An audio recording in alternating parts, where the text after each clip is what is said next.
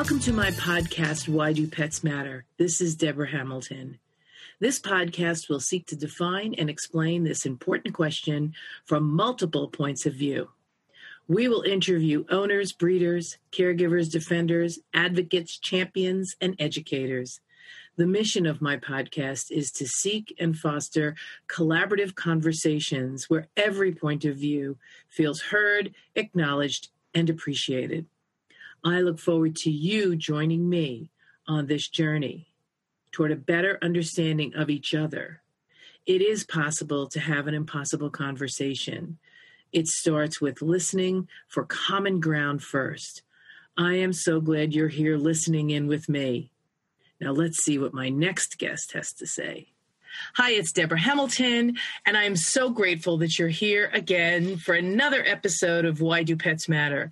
Today, I am thrilled to have my dear friend and a phenomenal veterinarian, Dr. Deirdre Caramonte. She is the Director of Clinical Education for the Assisi Animal Health Group, which has so many amazing products for your pets that you just are going to want to check it out. It's Assisi Animal Health, and I want you to check it out.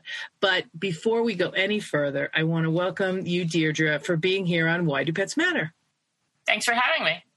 I am so grateful because we are in the midst of COVID, and my friend and I have just had a little bit of chat before we came on saying we're really glad we're out of the city and we may never go back.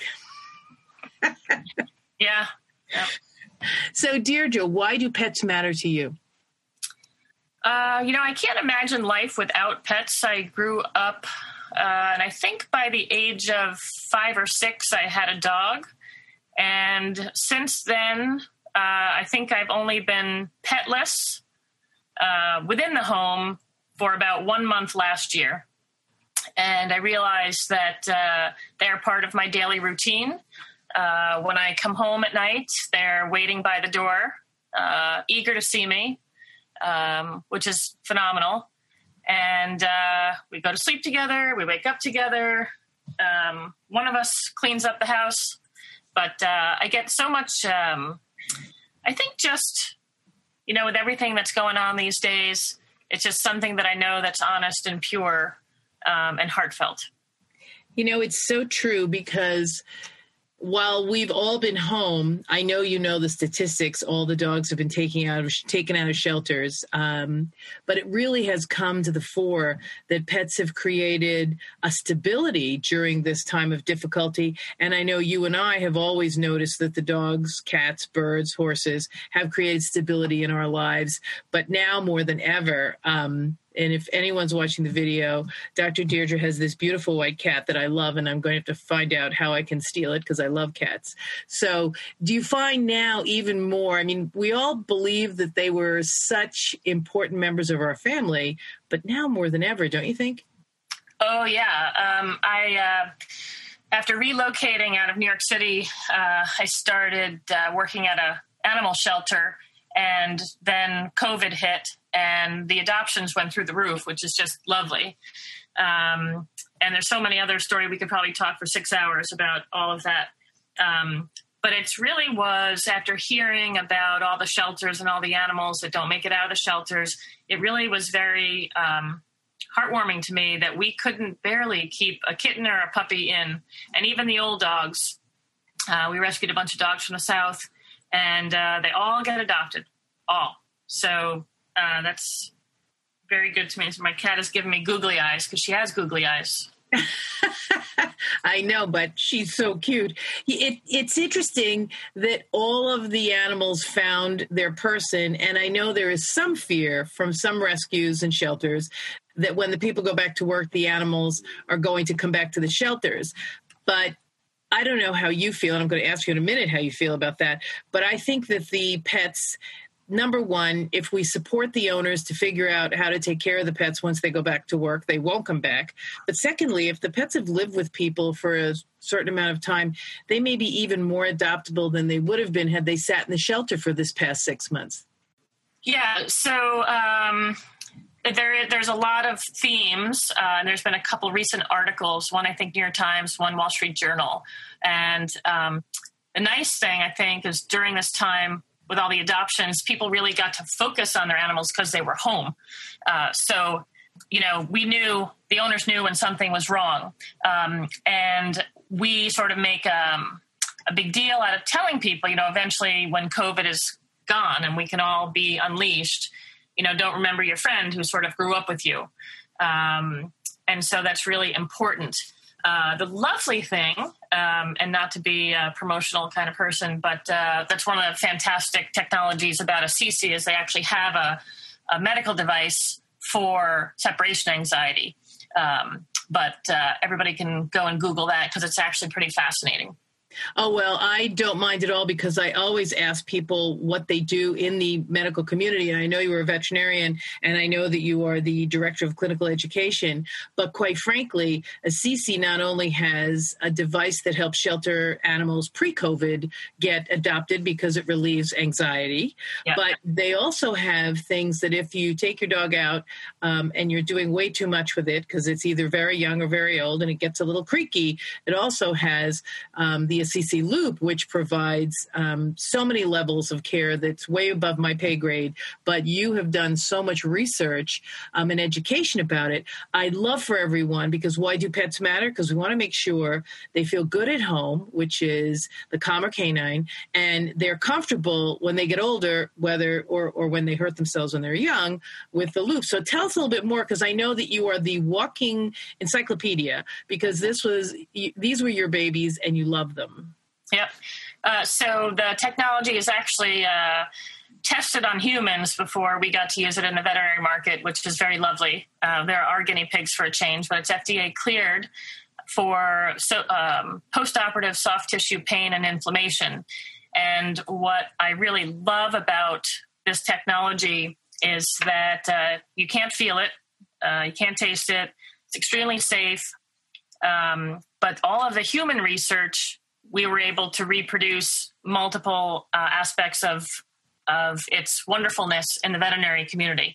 So much less pain, much less edema, uh, biomarkers reduced, which is important for if we want to uh, track, predict, etc. Um, but one of the even more beautiful things is that it um, reduced the need by almost 50% for opioids in both humans and pets. So again, in one of those you know ugly times in um, our lives where opioid addiction uh, has been an issue, uh, this technology has proven to reduce the need for um, for that. And they actually did yet another human study just released, and actually one uh, the, the poster was accepted. I think at a vascular surgeon meeting to actually reduce the reliance on opioids and also cut short hospital stays, which you know the insurance companies are going to be all about. Absolutely. And we don't yet have as good insurance for pets as we do for humans.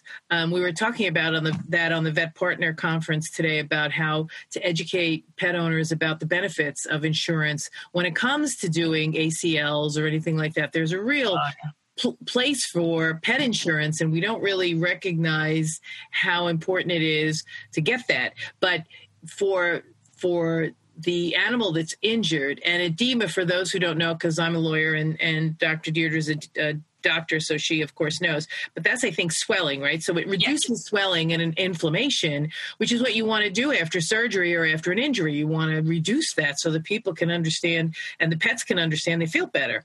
Um, but the thing that really has been remarkable um, and will help the pets once, even the pets who weren't taken from the shelter, right, Deirdre? Because now we've been home for uh-huh. however many months.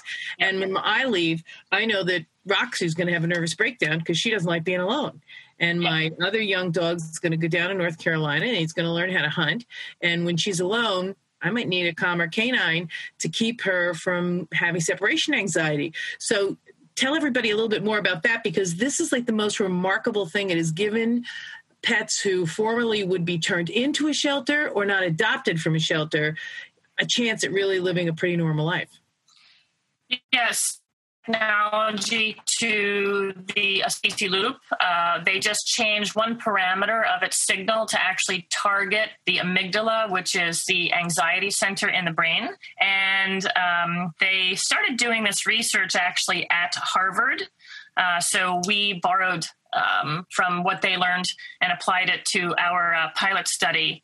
And it's just been really wonderful that um, we were able to reduce that we were able to in the 10 studies and it was such a fascinating study because the owners actually had to set up video cameras and one dog in particular i love the story uh, was a little white dog owned by a dog trainer so you knew that she knew what she was doing but every time the owner would leave the house the dog would pace just circle in front of the door and wait for the owner to come home would sit on the couch um, but also he would bark and in the country, when the houses are spaced far apart, who cares if you know you hear some barking? But in a place like New York City or any other metropolitan city, when you're stacked 27 floors and eight feet apart, barking is really a big thing. So this dog, they counted. So it's sent. All the videos are sent to an independent uh, examiner, and they counted that this dog, in one hour after the owner left, barked over 800 times. I couldn't even imagine counting that many barks without losing my mind. Imagine the dog's throat and her neighbors. But uh, so after doing just two treatments a day, which are 15 minutes, just wearing the loop on the head like a little halo, uh, it went down, I think, to three barks. That was it. And the dog was able to actually relax, actually fell asleep on the floor, not even facing the door. So it's really been quite amazing. And the other thing, like obviously i'm a veterinarian uh, i am an internist i do rehabilitation i'm about pain management and pain management number one is Im- imperative because if what we have learned is that if you don't stop acute pain not only does it become chronic pain but it becomes maladaptive pain. So it just takes a little bit of an insult to create a huge painful response. And then that sets off all these other neurovascular, neuro neuromediators, you name it, um, to the brain, and it's just sort of hardwired then to become this circuitry, which is abnormal. And what they found by using uh, this technology, because it's a device and not a medication, targeting actually anxiety signals, um, that just in all these dogs, six weeks of treatment, um, that uh, they were actually able to decrease all of the negative behaviors, majority of them, and they didn't need the device after six weeks.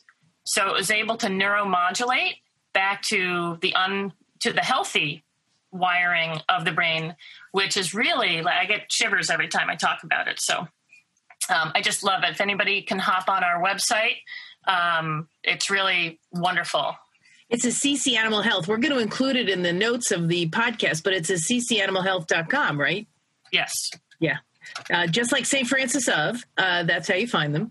Yep. And I have to say that as you're sitting here talking, I'm thinking, wouldn't it be great if some people would then switch off and use it because a lot of us are living in our amygdala right now instead of our prefrontal cortex because of COVID. And wouldn't it be great? 15 minutes you watch the news in the morning, 15 minutes you watch the news at night. Who knows? I mean, it probably hasn't been tried on people, but I would think that sometimes with the stress that all of us are under, uh, it might do a good job. Yep, yep. I do use my loop uh, since it is FDA cleared. Um, I don't use the Calmer Canine yet. Maybe after COVID, I will need it. Um, but it is FDA cleared, so every yeah, it was a, a, human product before it became ready for the veterinarians. Correct? Yes. Yeah, so it was already FDA cleared. And then I have to tell everyone the amount of study and research that Assisi Animal Health went through to make sure that everything they were saying was done. They have how many white papers? Like hundreds, right? Oh yeah, um, and my favorite studies where um, they took women who had undergone uh, mastectomies, uh, radical mastectomies, and then mastectomies with tram flaps, and they got um, either an active loop or a, a sham loop, a non-working loop, and it was actually just wrapped right into the bandage, and it self turns on and off, which is also a wonderful thing. Um, but they measured uh, with pain scoring. That's how we do uh, measuring pain in animals and humans, pain scoring, um, 50% less than women who had the active device. Uh, they measured the draining fluid, the edematous fluid. Um, in all the women, again, more than 50% less. They actually measured some inflammatory mediators. Uh, within that, also more than 50% reduced. And lastly, uh, because I don't get this part, I would like to stay ahead of pain because it's easier to prevent something than fix it.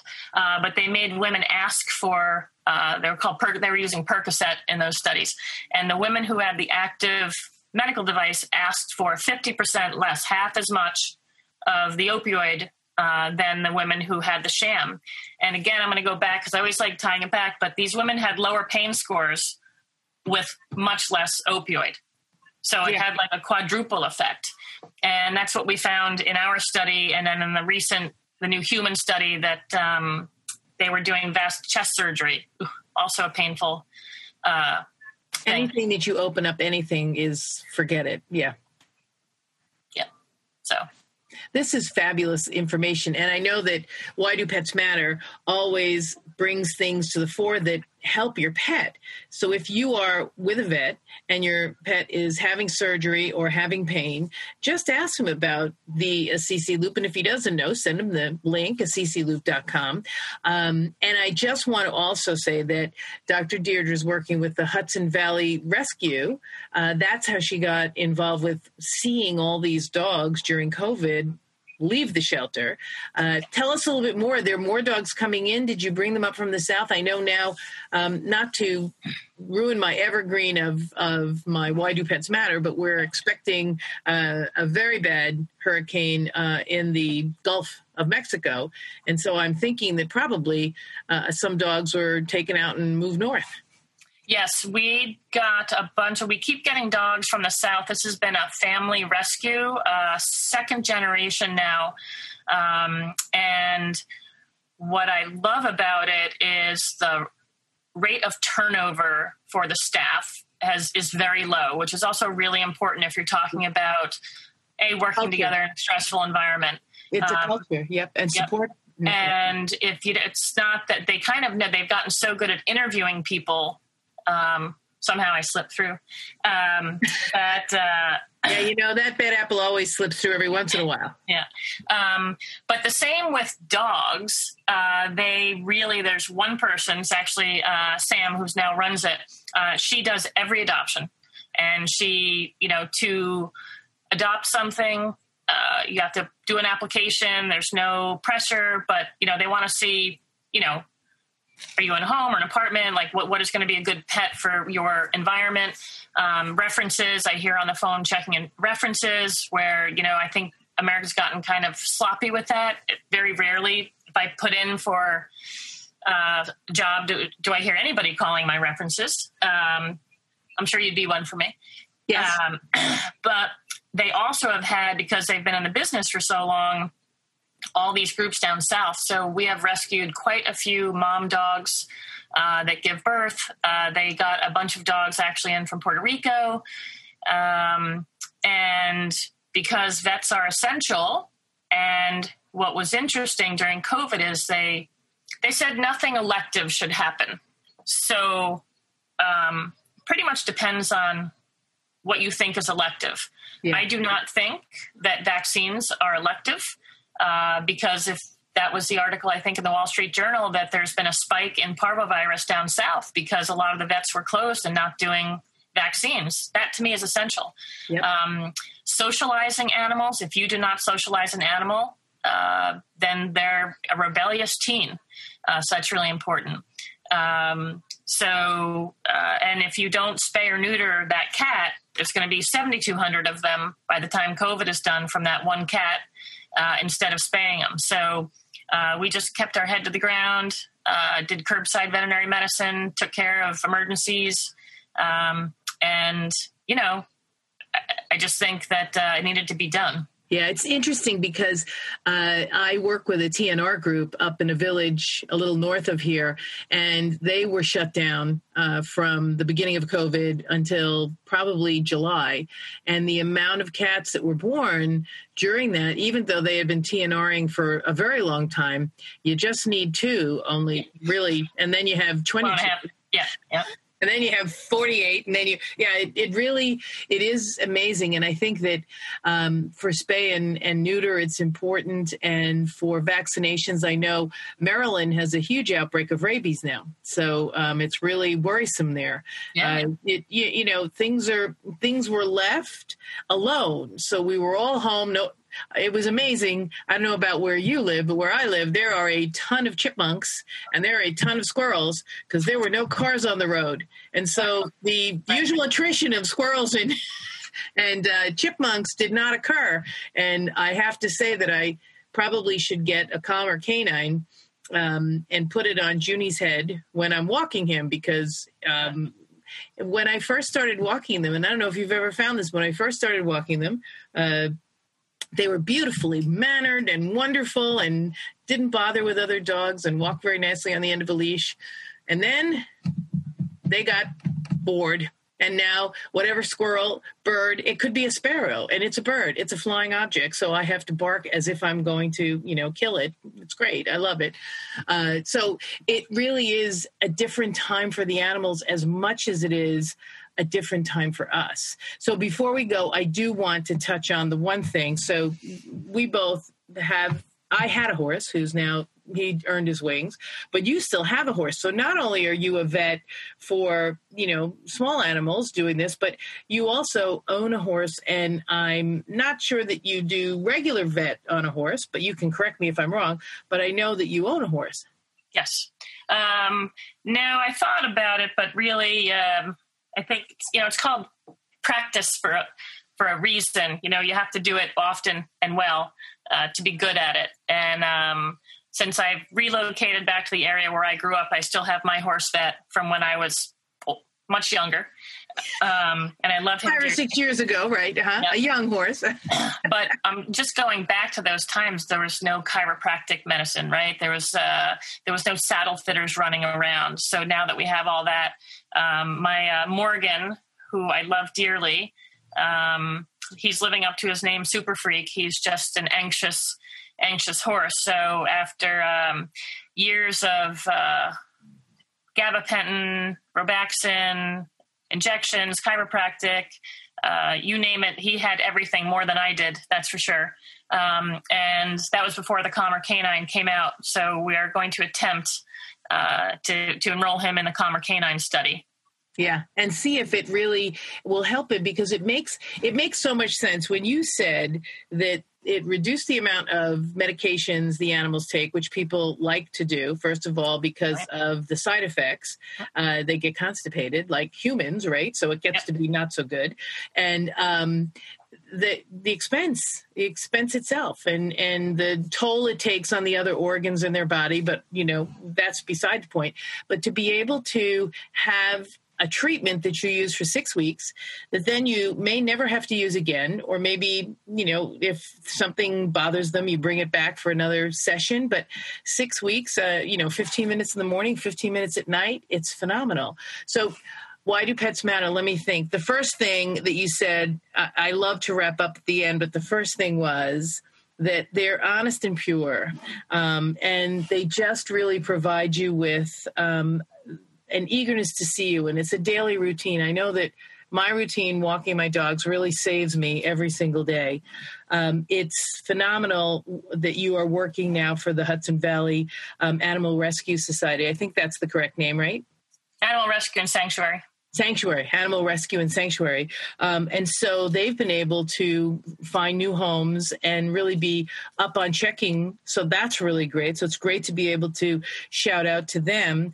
Um, the Loop and the Calmer Canine have been amazing to help animals live their best lives. You know, yeah. heal from injuries, heal from surgery, um, and really get adopted because I know you've donated a number of the calmer, calmer canines to shelters so that dogs that are really because sometimes really normal dogs get yeah. really anxious at shelters. Yeah. I don't know why.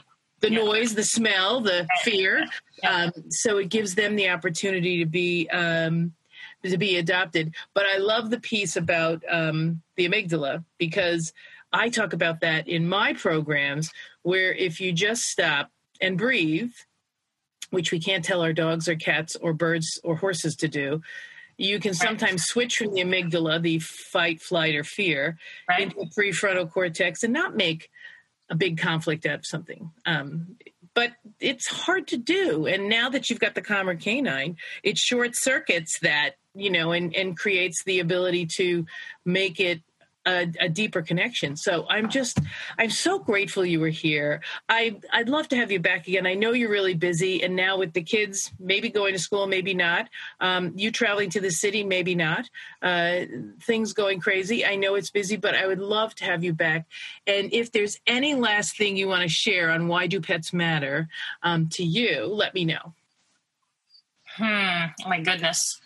Um, no, I. Uh, I am lucky. I uh, when I mentioned that I was petless last year for about a month. I had two senior Persian boys um, who uh, who died, and uh, I was. I would say I was lucky enough. I'm sorry. Inconsolable. Yeah, so I was lucky enough um, that these two uh, sister Persians had been dumped at the um, at a different shelter uh, up here, and uh, I had insomnia one night, and there was Facebook Live with uh, Maisie and Chloe, um, and I waited a week, making sure that you know I'm sure they're going to get a home. I'm sure they're going to get a home, and when I I went to go look at them, they said no, they're still here. Um, and uh, I said, uh, you know, what am I doing? These are is 12 and 13 years old.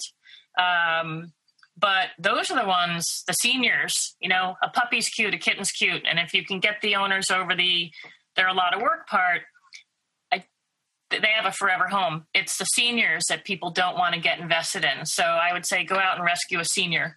Um, because uh, these two girls have, uh, you know, when we go away, my kids, you know, we love them to death. We miss them. My kids want to come home and just see the pets before you know going out again. Um, so it's taught them some valuable lessons uh, when there's no routine during this past six months.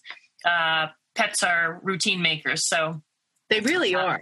They truly are. I mean, I go out and walk the dogs twice a day, and it is my routine, and I won't miss it. So, Deirdre, Dr. Deirdre Caramonte, thank you so much for coming. She is the director of clinical education at assisianimalhealth.com. Don't forget to go check it out. And I hope you'll come back because I would love to chat some more, especially about what you said at the end, because I think senior animals and senior people would do Yeah. themselves a lot of good if we could figure out how to mentor or how to help so that they all can stay together because i think being able to have an animal to live with who you might not be able to clean their litter box or you might not be able to walk but then a high school student could get a job and Right. come over and walk. So we'll talk about that next time. But until then this is deborah hamilton. Thank you so much for coming deirdre. And you've been listening to why do pets matter? And i thank you so much for being here and i can't wait to talk to you again. Take care You've been listening to the podcast Why Do Pets Matter? This is Deborah Hamilton. Do you have a great idea or guest or topic that you'd like me to cover?